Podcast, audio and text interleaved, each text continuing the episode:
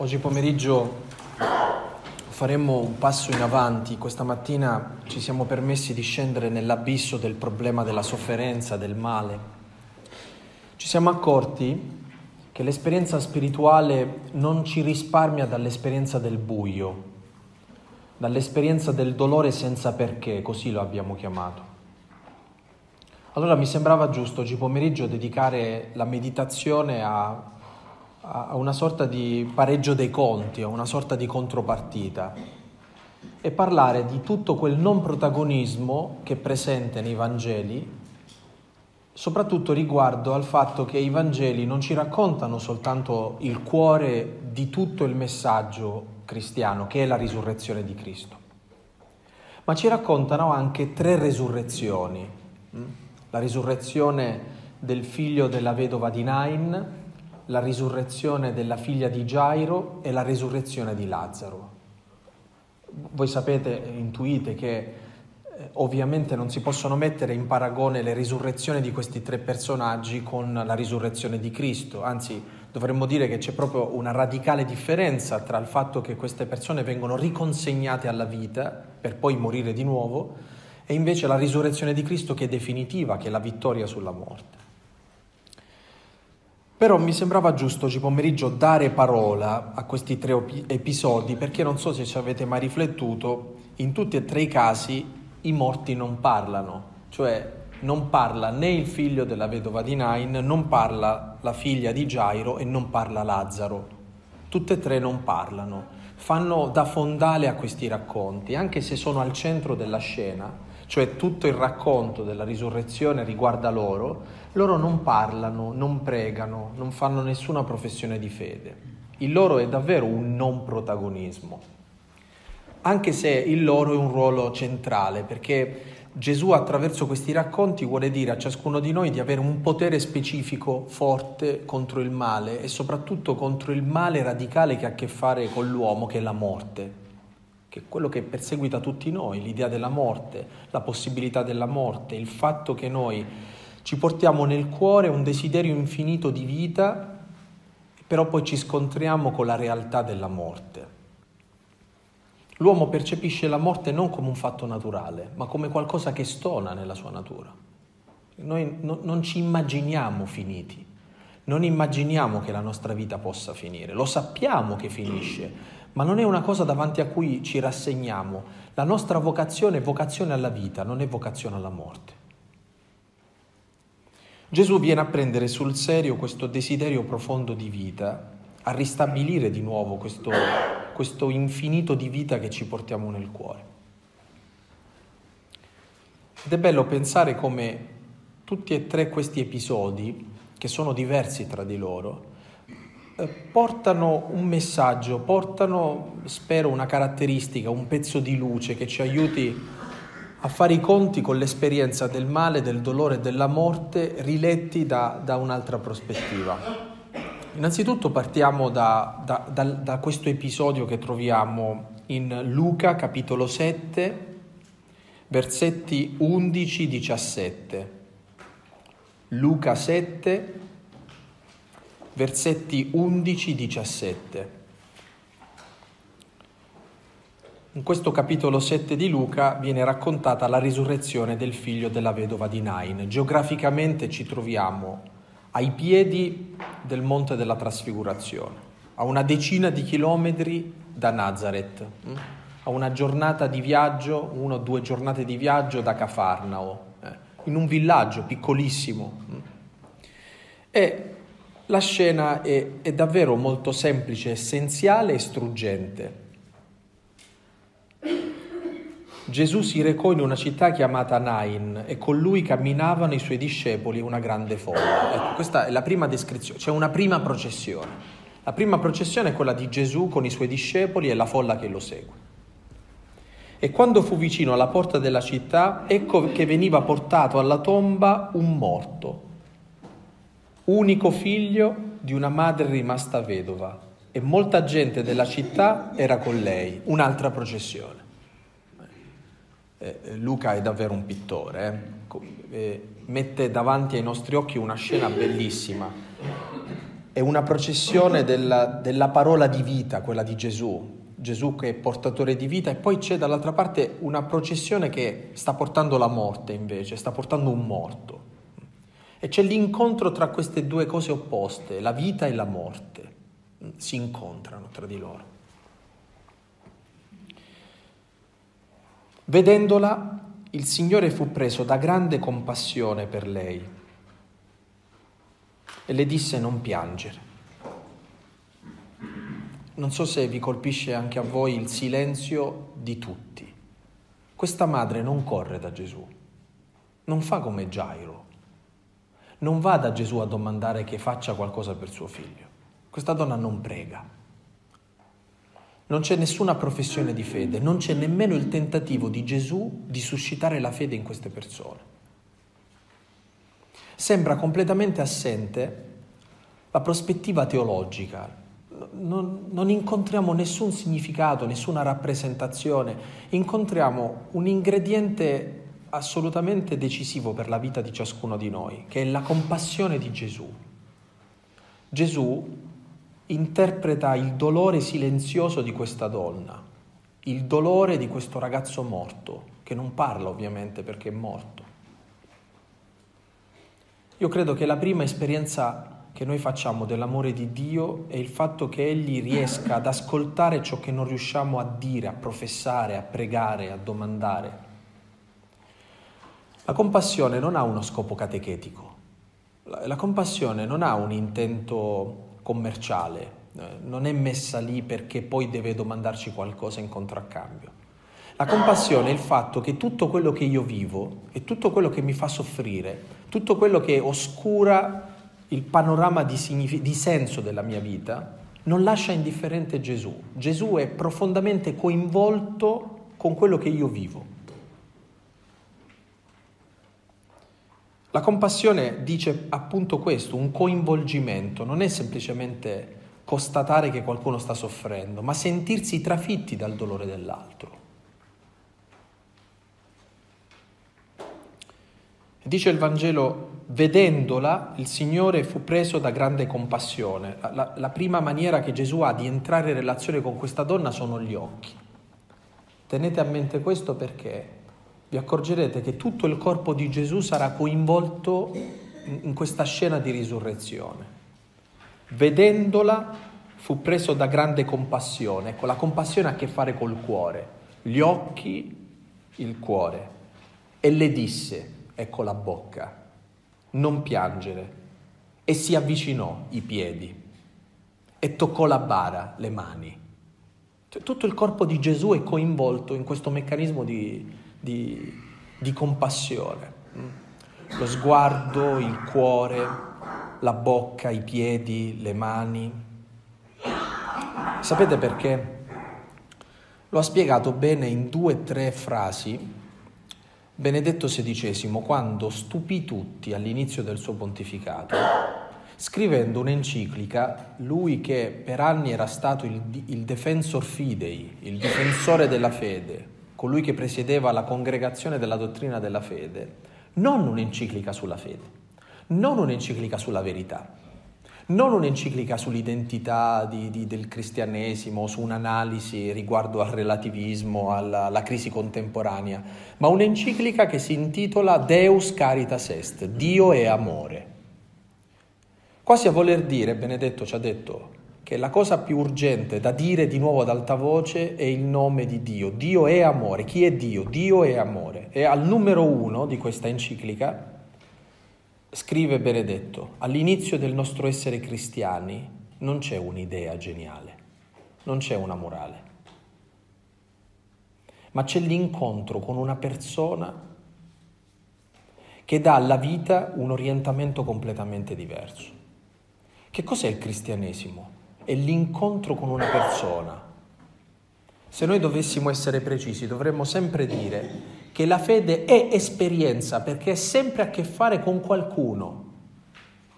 Il rischio nostro, quello attuale, è sempre quello gnostico, quello di tenerci del cristianesimo soltanto le idee del cristianesimo, o di tenerci del cristianesimo soltanto gli insegnamenti morali del cristianesimo.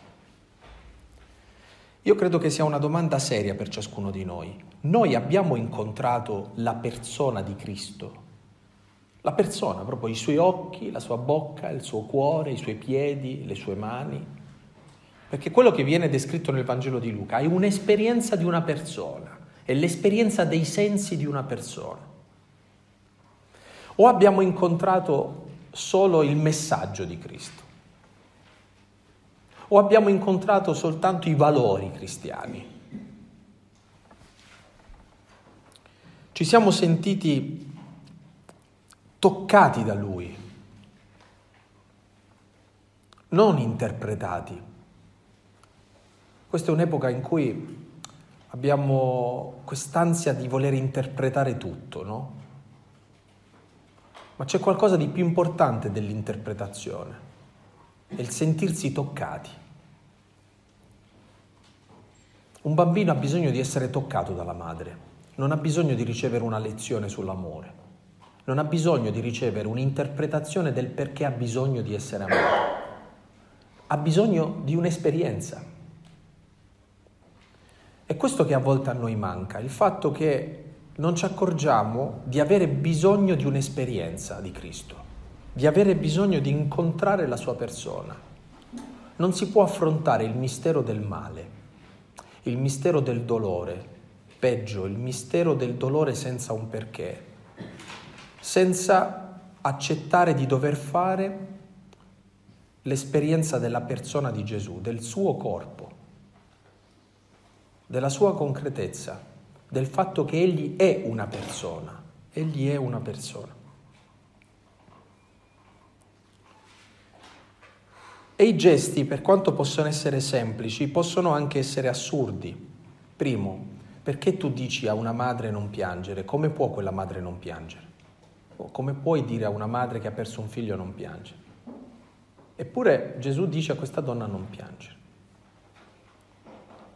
Si avvicinò, toccò la bara, mentre i portatori si fermarono e disse: «Ragazzo, dico a te, alzati, che cosa c'è di più inutile che metterti a parlare con un morto? Tu vai da un morto e ci parli e gli dici: per favore mettiti in piedi». Quindi non è un saluto, è un comando.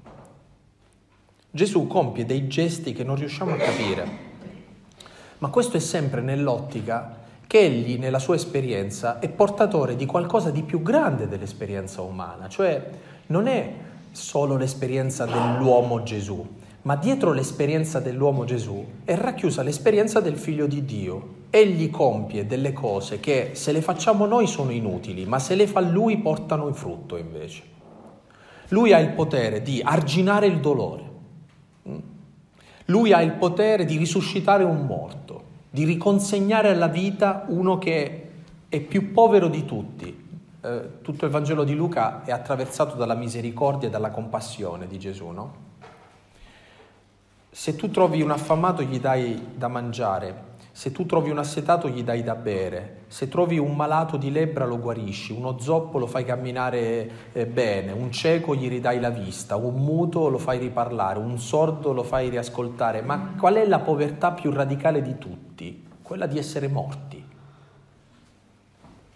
E Gesù non prende sul serio soltanto una povertà, ma prende forse la povertà più grande di tutti in questa scena, la povertà di essere morti. Non c'è nessuno più povero di questo ragazzo, perché questo ragazzo è un ragazzo morto, non ha più l'opportunità della vita. Questo per dirvi, vedete amici, che non c'è qualcosa più grande dell'azione di Cristo. Non c'è qualcosa che dice questo nemmeno Cristo può farci niente. No, non è così. Cristo è sempre più grande di tutto, di, anche delle cose peggiori che possono succederci nella vita. Egli ha potere su tutto, non ha potere semplicemente su alcune cose della nostra esistenza. Ed Egli si rapporta a tutta la nostra povertà, non soltanto a una parte della nostra povertà.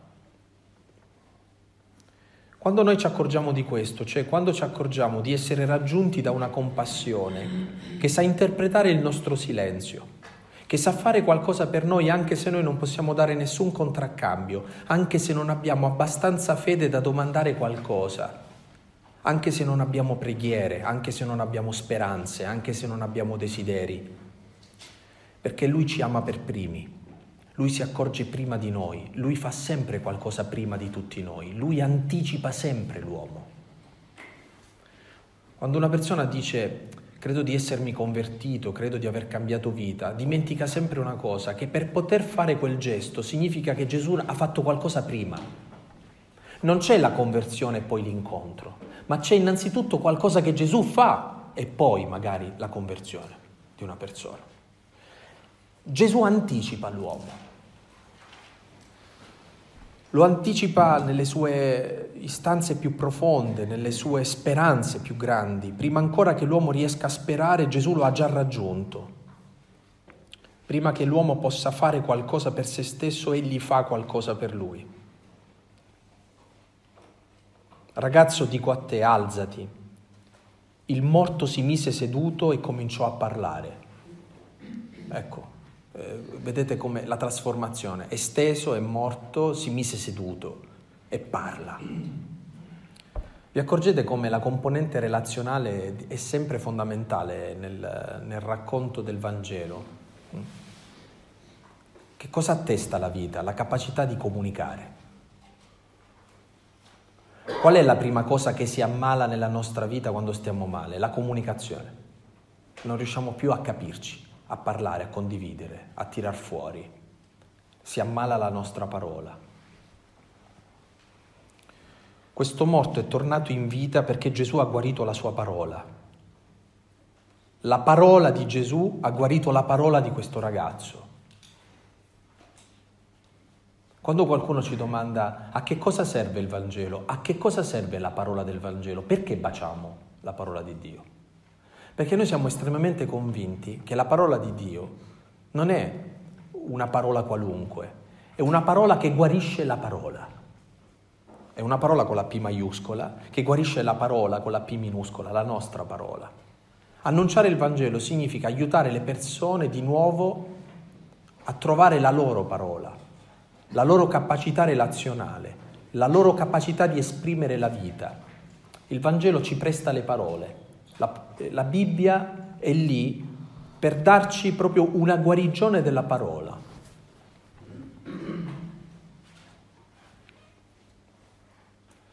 Ecco perché a volte quando una persona scopre il Vangelo, quando scopre la parola di Dio, immaginate alle esperienze di lexio divina o di lettura, anche semplicemente ogni giorno leggere la pagina del Vangelo, no? Del giorno, o pregare i salmi, nelle lodi, nei vespri, senza rendercene conto, ogni giorno quella parola che incontriamo guarisce noi, guarisce la nostra parola, ci rimette di nuovo in comunicazione. Noi dovremmo farci un grande esame di coscienza come cristiani cattolici rispetto al rapporto con la parola, eh? E non perché qualcun altro ha qualcosa da insegnarci, eh, perché quando io parlo di rapporto con la parola non mi riferisco semplicemente ai grandi studi esegetici o filologici che noi possiamo fare sulla parola di Dio, agli studi biblici, archeologici che possiamo fare legati, ma alla familiarità con la parola di Dio, come la familiarità con una parola che ci dà vita, una parola che ci permette di nuovo di essere vivi perché guarisce le nostre parole, perché ci fa tornare a parlare. E prosegue il Vangelo, ed egli lo restituì a sua madre. Quindi c'è la delicatezza di accorgersi di questa donna, di sentirsi commosso per il dolore di questa donna, avvicinarsi a lei, toccare la bara. Toccare la bara è un gesto eh, pericolosissimo, eh? Sta toccando un morto, l'impurità è assicurata.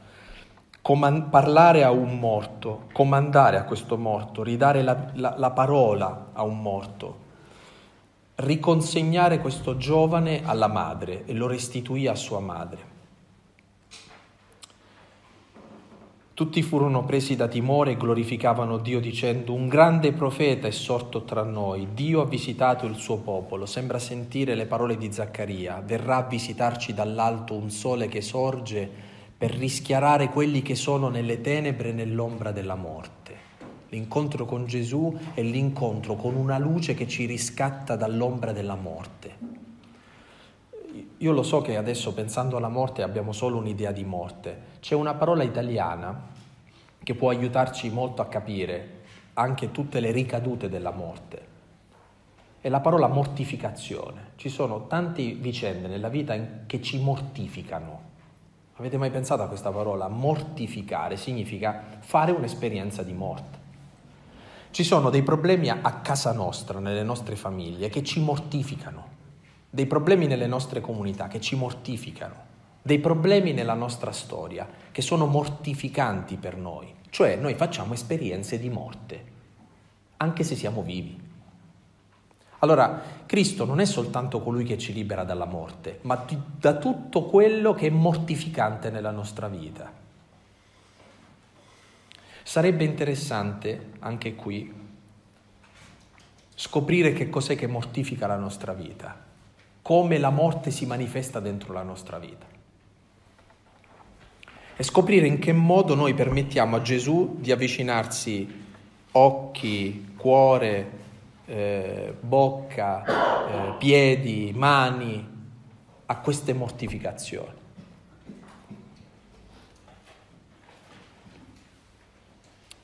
Che cosa sono i sacramenti, ad esempio, se non un modo attraverso cui ci lasciamo toccare da Lui?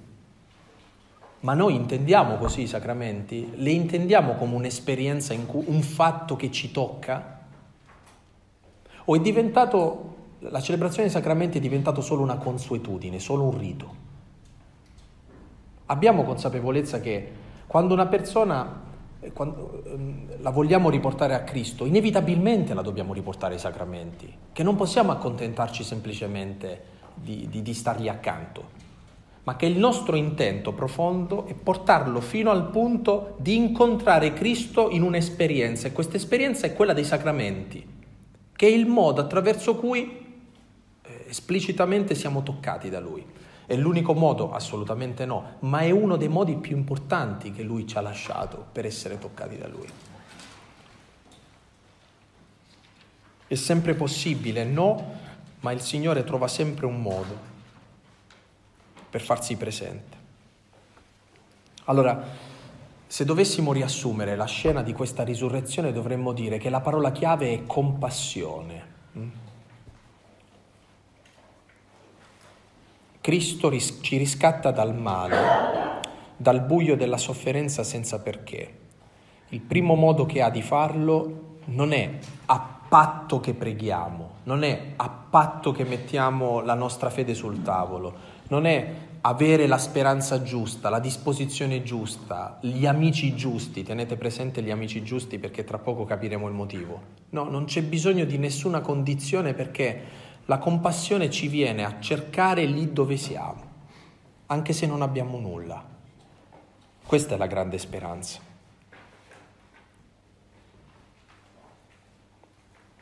Se scendo negli inferi, eccoti, dice il Salmo.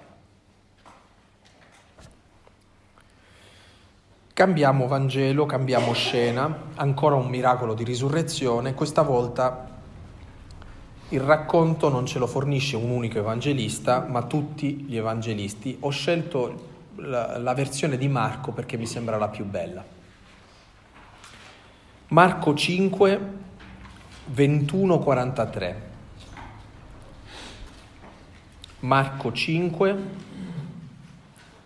ventuno quarantatré. quarantatré. La scelta di Marco è molto semplice. Luca e Matteo, quando raccontano la, la, la scena della risurrezione della figlia di Giairo, mostrano Giairo già con una figlia morta che, con la constatazione della morte della figlia, vanno da Gesù. Marco invece ci dice che ci sono due tempi, un tempo in cui ancora non è morta e un tempo in cui è morta questa bambina. Il primo tempo in cui ancora non è morta, e dice: per favore corriamo a casa perché questa sta morendo. Poi c'è l'emorroissa che fa perdere tempo, e arriva invece la notizia dai servi: non disturbarlo perché tua figlia è morta. E, e continua il miracolo fino ad arrivare a casa, fino a rimproverare la gente che sta piangendo, caccia tutti via, lo prendono in giro perché lui dice sì, sta dormendo, non sa la differenza tra la morte e il sonno. Entra in casa e opera questa, questa risurrezione.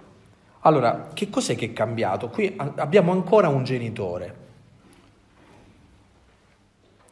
Eh, è bello pensare che per parlare di che cos'è che più ci fa soffrire, il Vangelo non ha nessun altro termine di paragone se non il dolore di un genitore, di una madre o di un padre, nei confronti di un figlio. Eh, no, credo che non esista qualcosa che sia avvicinabile al dolore che possano provare queste persone quando soffrono per un figlio. Che cos'è che è cambiato? Perché non abbiamo una madre ma abbiamo un padre qui. Però la differenza è che qui Giairo parla. La vedova di Nain non parla. Giairo parla. La novità di questa pagina del, del Vangelo sta nell'intercessione,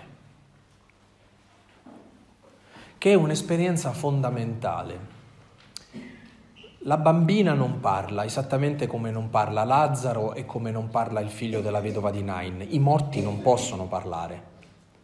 Però in questo caso c'è qualcuno che parla al posto loro. Giairo parla al posto della figlia. È lui a domandare, è lui a chiedere, è lui a implorare. È lui a mettersi in mezzo, a prestare la sua fede. Giairo ci mostra che cos'è l'intercessione. Ed è una lezione immensa che non dobbiamo mai dimenticare, cioè non possiamo soltanto accontentarci della compassione di Cristo. C'è qualcos'altro anche di cui dobbiamo fare tesoro nella nostra esperienza di male. È l'intercessione di chi ci vuole bene. Il pregare per chi amiamo o lasciare che chi ci ama possa pregare e intercedere per noi.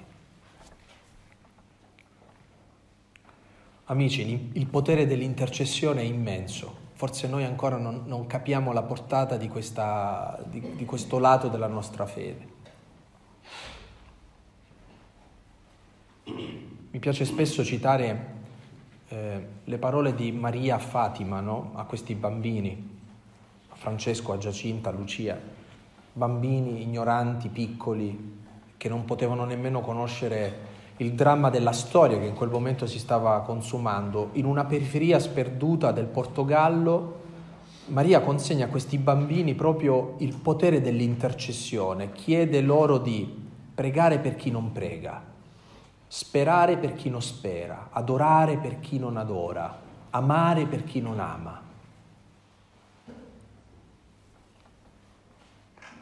Il cristianesimo individualista non è il cristianesimo di Gesù Cristo. La fede non è mai un fatto personale, non è mai un fatto che inizia e finisce con noi, ha sempre a che fare con gli altri. Anzi, una delle esperienze più forti che noi facciamo è che molto spesso noi non siamo utili a noi stessi, siamo utili agli altri. Padre Pio, Padre Pio scrive nel suo epistolario che lui può pregare per tutti tranne che per se stesso e per le cose sue. Interessante che davanti alla richiesta, alla richiesta del padre di essere guarito dice: purtroppo i patti non sono questi, io non posso domandare niente per me. Deve essere tremendo per quest'uomo, no? Vedere eh, flotte di persone che vanno da lui e si trovano esauditi nelle loro preghiere, e quando una cosa serve a lui no.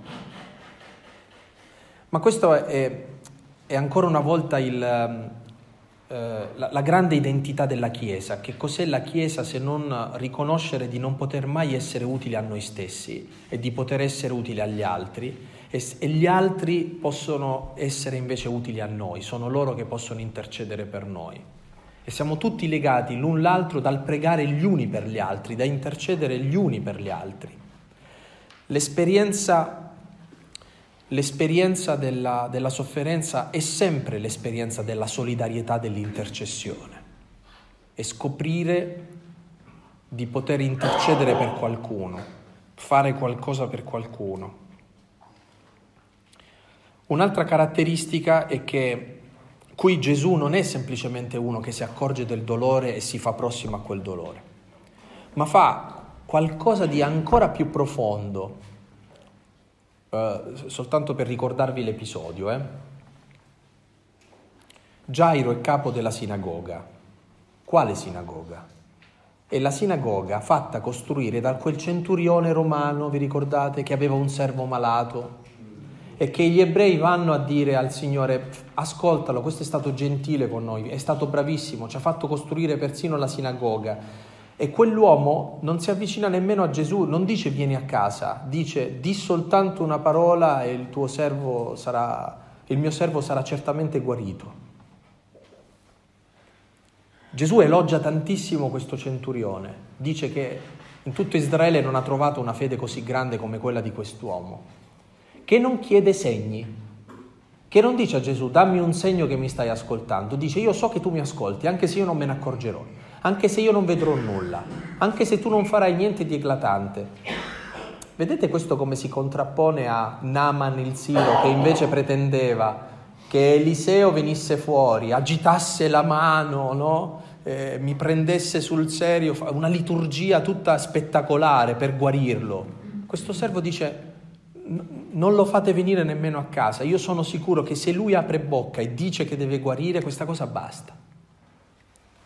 La fede senza il bisogno dei segni. Tutti siamo convinti che più abbiamo fede, più vediamo segni. È esattamente il contrario, più hai fede, più i segni diminuiscono, perché non hai bisogno di segni. Sei convinto che quello è vero. Bene, quindi stiamo parlando dell'uomo che è capo della sinagoga costruita da uno che si è ritrovato il servo guarito senza bisogno di nient'altro se non della parola di Gesù. Quindi Gesù ha sì o no il potere di aprire bocca e guarire, far risuscitare questa bambina? Certo che ha questo potere, ma invece decide di camminare accanto a quest'uomo che soffre. Ecco un'altra caratteristica.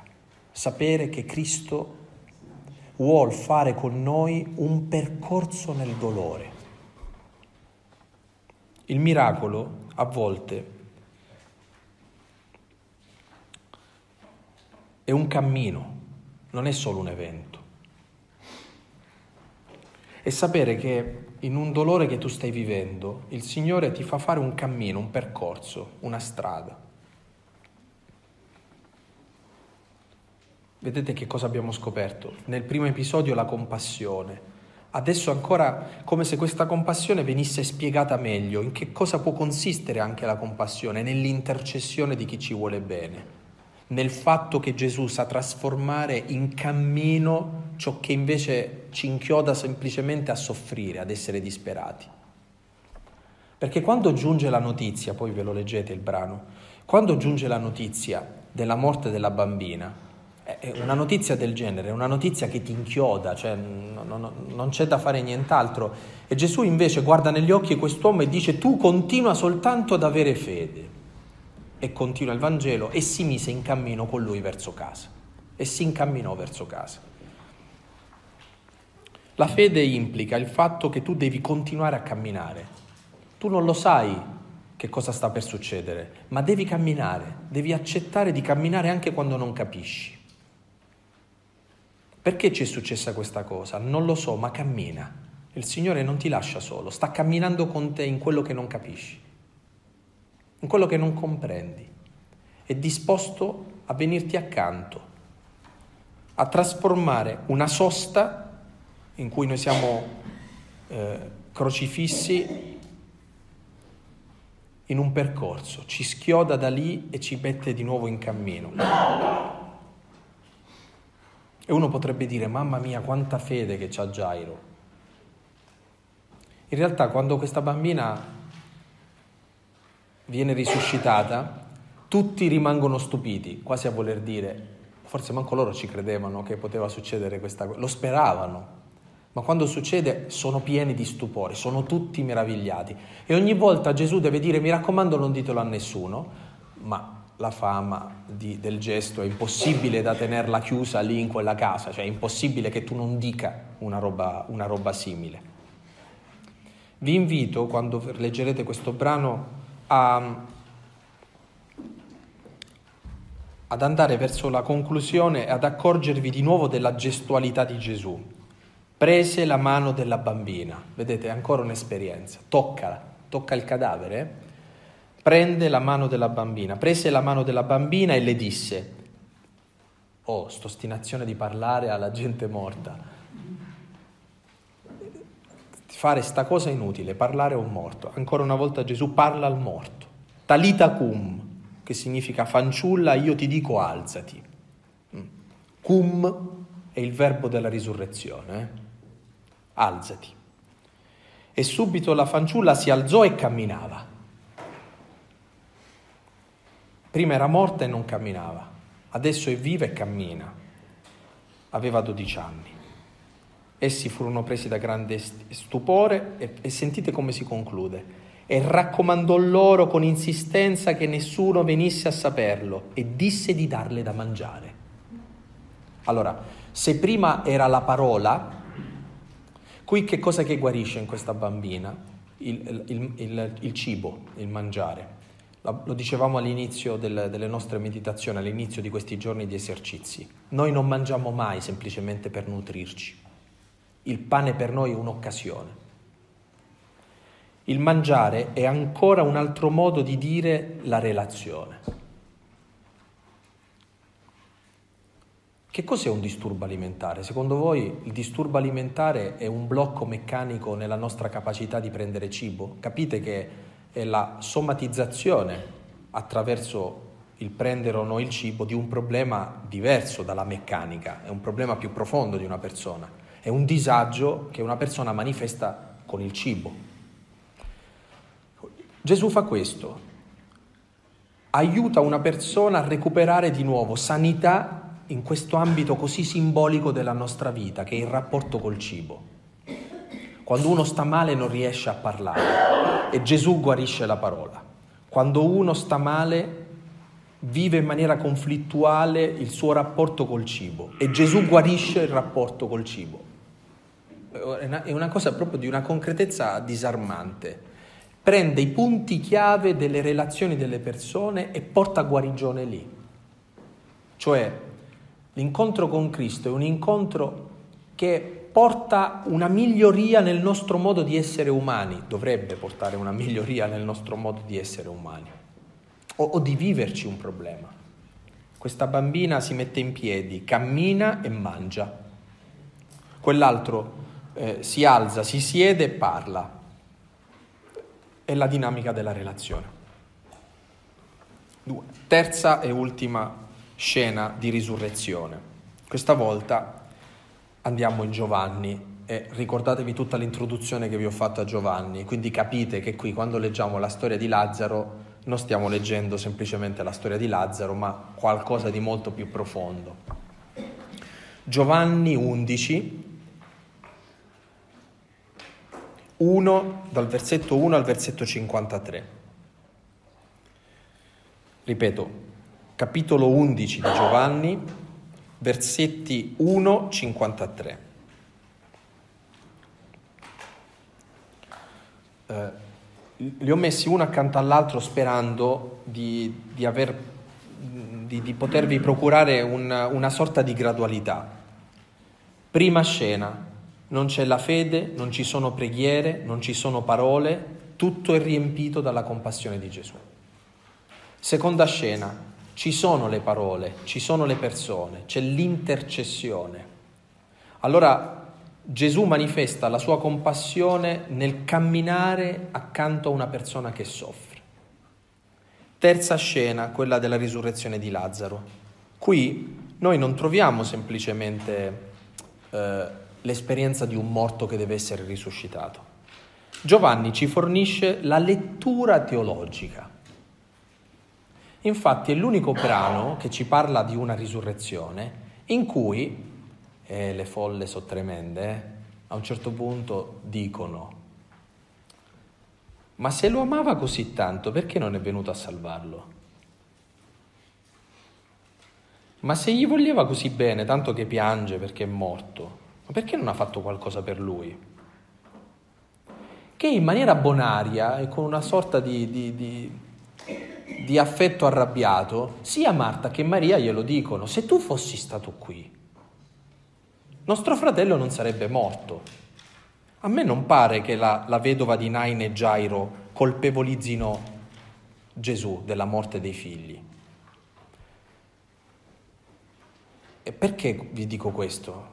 Perché il dolore ha delle fasi. Ha una fase in cui tu non, non sai che cosa dire, un'altra fase in cui qualcosa la fai, un'altra fase in cui ti domandi perché. Questo, queste sono le tre fasi e le tre scene. Eh. Non, ho, non, non so che dire, cerco di fare qualcosa e poi mi viene in mente, sì, ma perché? L'episodio della resurrezione di Lazzaro cerca di rispondere esattamente a questo. Perché Gesù? Perché Gesù non interviene? Perché si trattiene? Perché quando gli dicono che l'amico sta morendo non va subito? Eh, quanto sarebbe bello poter rispondere a questi perché, no? Perché Dio permette il male? Torniamo a questa mattina, eh? Perché il Signore rimane spettatore? Perché dorme? Perché non interviene, perché non argina, perché non fa giustizia, perché non alza la voce, perché lo preghiamo e non ci ascolta.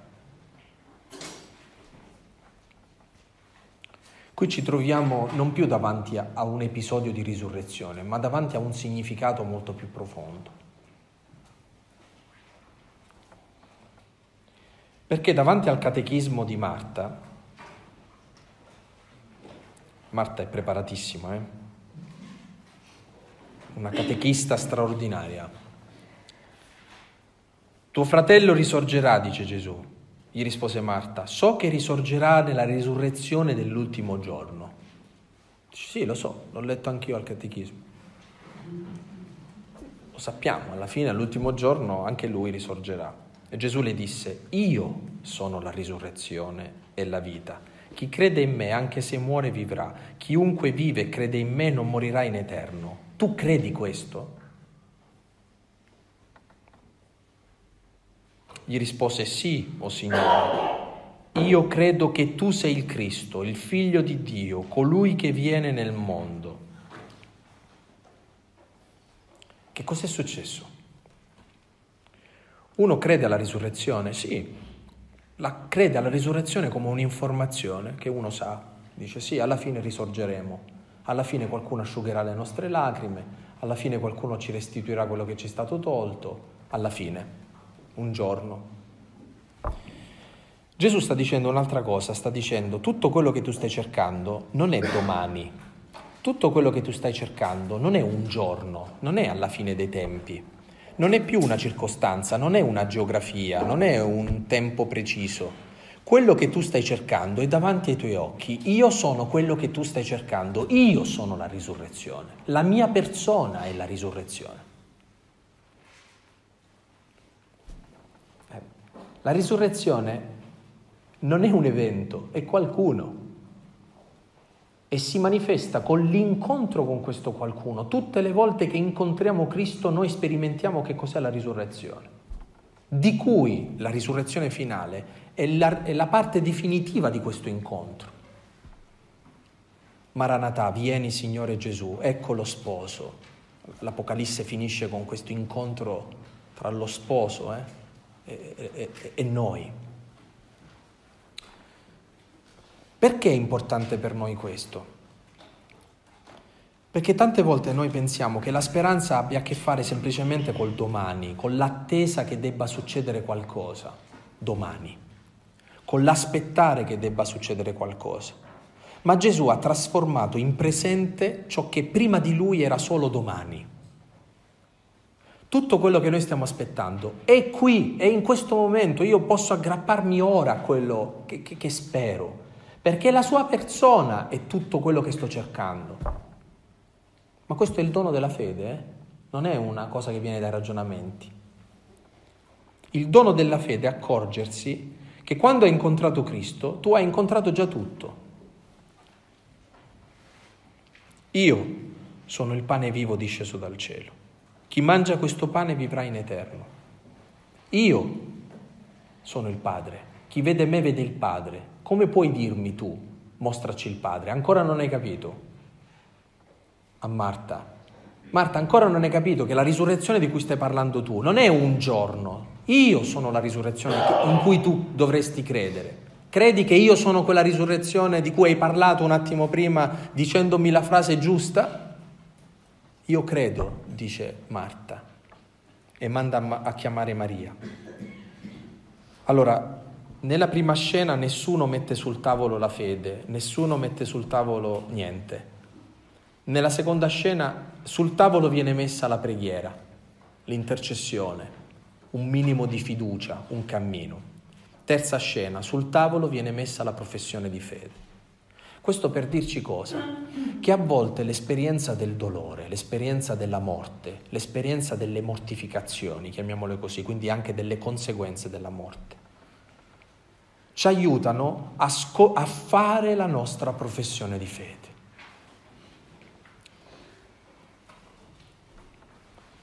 Quando Gesù fa la sua professione di fede, la più vera tra tutte, la fa sulla croce. Quando si sente solo e abbandonato. Quando vede che tutto quello che ha fatto non è servito a nulla, che i suoi sono scappati tutti, che è angosciato e nessuno lo consola nella sua angoscia. Su quella croce si sente completamente abbandonato, lo grida, lo grida con un salmo, Dio mio, Dio mio, perché mi hai abbandonato? Ma la più grande professione di fede che Gesù fa, la fa sulla croce quando conclude dicendo: Padre, nelle tue mani consegno il mio spirito. È al fondo del buio che tante volte noi viviamo che dobbiamo imparare a fare la nostra professione di fede. Ecco, se l'esperienza del male, della sofferenza, debbono avere o no uno scopo, noi non possiamo renderlo dicendo: adesso ho capito, il male e la sofferenza mi hanno dato una spiegazione. No, dobbiamo domandarci se hanno o no portato frutto. Quale frutto? Aiutarci a fare la nostra professione di fede, aiutarci a credere, a credere quando nessuno più ci dice che vale la pena credere, a credere quando tutto ci sembra perduto, a credere secondo quello, quel complimento bellissimo che viene fatto ad Abramo quando gli viene detto che ha imparato a sperare contro ogni speranza. Spes contra spem, sperare contro ogni speranza. Quando tutto sembra perduto, è quella l'ora della fede.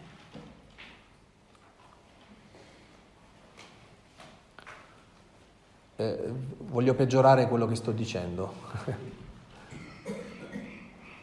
Noi dobbiamo fare la nostra professione di fede quando ci sembra di non averla più la fede, quando ci sembra di averla perduta la fede, quando ci sembra di averla perduta perché Dio non lo sentiamo più, perché non ci capiamo più niente, perché non sappiamo più cosa fare, perché non abbiamo più le parole. Quella è l'ora in cui dobbiamo fare la professione della nostra fede.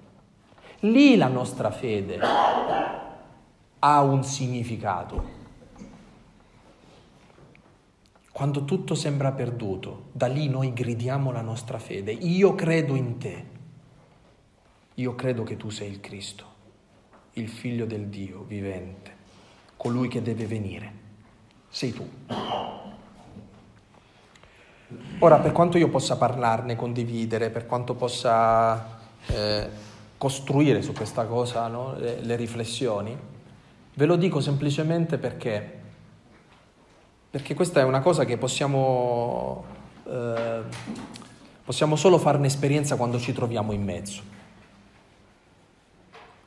e perché non ci sentiamo disperati fino in fondo quando ci sembra invece che dobbiamo disperarci, e che non ci preoccupiamo eccessivamente quando non troviamo più punti di appoggio, quando Quando la fede non ci fa sentire più niente, quando la fede non ci fa capire più niente. Non significa che abbiamo perduto la fede, significa che è il momento in cui dobbiamo professare la nostra fede. Finché senti e finché capisci, quella è una fede che ha ancora dei punti di appoggio significativi. E quando ti toglie tutto, e quindi anche il sentire, il capire, che noi dobbiamo domandarci se siamo disposti a credere. Se vi leggete i diari di Madre Teresa, a un certo punto rimarrete colpiti da che cosa? Dalla sensazione di ateismo. Lei scrive pregando, dicendo: sento che non esiste più nulla, che non c'è niente, che Dio non esiste, che io ho sbagliato tutto. Che cosa avremmo fatto noi davanti al, al, al sentire l'assenza di Dio fino al punto di, di affermare che forse Dio non esiste? Questa donna ha professato la sua fede al fondo dell'ateismo. C'è una bellissima espressione di, dei monaci, no? Dice, la definizione di monaco è esperto in ateismo. Un vero monaco è questo, cioè uno che entrando nella vita contemplativa, il Signore lo conduce fino a una sorta di purificazione che è quella proprio di arrivare all'ateismo. Capite quale ateismo, eh? È quello di, di dire forse io non credo più, perché il Signore ti ha tolto tutte le immagini, ti ha tolto tutte, tutto quello che potevi costruirti su di Lui. Non c'è più niente, non, non sai più dove aggrapparti. Ecco, in quel vuoto totale uno deve imparare a credere, a fare la sua professione di fede. Posso dirvi che quello che vi sto raccontando è vero, non solo perché in alcuni momenti della vita ho intuito che possa essere vero, ma perché mi è capitato di incontrarlo nelle persone concrete, di vedere persone che hanno sofferto tremendamente nella vita e che al fondo di quella sofferenza, invece di essere disperati, hanno fatto la loro professione di fede. Come può una madre che ha perso un figlio arrivare a dire: Signore, sia fatta la tua volontà? È una professione di fede, capite? Ma io l'ho vista, l'ho sentita, l'ho toccata con la mia esperienza sacerdotale, penso che molti di noi avranno avuto questo tipo di esperienza. E, e questa è la grande trasformazione, cioè l'esperienza del dolore, del male, a volte ci tolgono tutto. L'intento del demonio nel libro di Giobbe è quello di togliere a Giobbe che cosa? Le proprietà, i campi, gli toglie le cose che ha. Ci mette in mezzo anche i figli, gli toglie tutto. Quindi in che cosa lo attacca? Nel verbo avere. Quando capisce che eh, Giobbe rimane in piedi, anche se gli ha tolto il verbo avere, lo attacca nel verbo essere. E gli toglie tutto ciò che lui è. Quindi gli ha tolto quello che ha e quello che è. E quando tu non hai né verbo avere né verbo essere, che fai? Ecco, Da, da questa esperienza Giobbe ne verrà fuori con un nuovo modo di avere e quindi di possedere le cose e con un nuovo modo di essere. Eh, lo citavamo questa mattina. Prima ti conoscevo per sentito dire, ora i miei occhi ti vedono. E questa non è una consolazione, non è una spiegazione, è semplicemente dire che anche il male, l'esperienza del dolore è un'esperienza, appunto, dove il Signore, più che fornire spiegazioni, fornisce se stesso, con compassione, camminando accanto a noi e chiedendoci di fare la professione di fede in Lui. Ecco, le tre resurrezioni raccontate da questi non protagonisti. Questi tre personaggi non parlano, ma ci, ma ci hanno insegnato tantissimo. Questi genitori a volte non parlano, a volte parlano, a volte non sanno più che cosa dire, eppure ci hanno insegnato moltissimo. Queste due sorelle dicono cose giuste ma non hanno capito le cose che hanno detto. Allora Gesù deve aiutarle a capire le cose giuste che dicono con la bocca. Ecco, vorrei che oggi pomeriggio ciascuno di noi potesse ripercorrere queste tre tappe, no? E rispondere a questa domanda, a queste domande. La prima domanda che dicevamo prima: quale Cristo ho incontrato nella mia vita? La persona di Cristo o semplicemente il suo messaggio, o semplicemente i suoi valori? La fede cristiana per me è o no un'esperienza? È o no l'incontro con una persona? Se diciamo di sì, dovremmo anche dire in che momento preciso l'abbiamo incontrato, come una persona, come un fatto. La seconda domanda: quanta consapevolezza abbiamo del potere dell'intercessione? Quanto accettiamo che la vita è un cammino,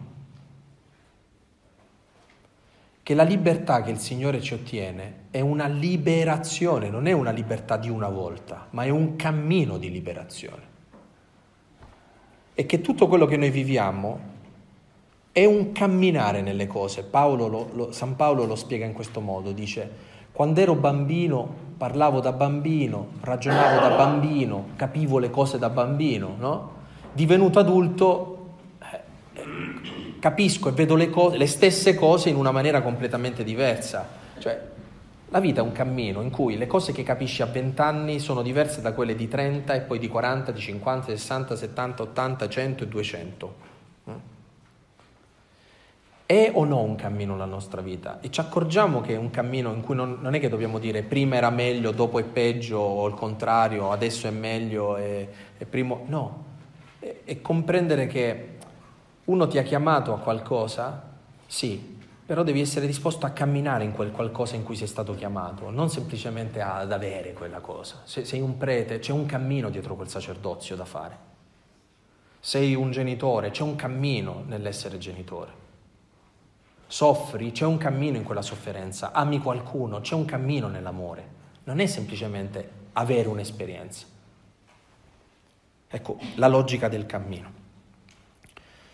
L'ultima domanda: la nostra fede è sentire Dio e capire Dio, o essere aiutati da Dio a fare la nostra professione di fede esattamente lì dove noi non lo sentiamo e non lo capiamo? Essere condotti a un significato profondo dell'esistenza che ci aiuta a fare la nostra professione di fede proprio quando ci sembra che abbiamo perduto la nostra fede.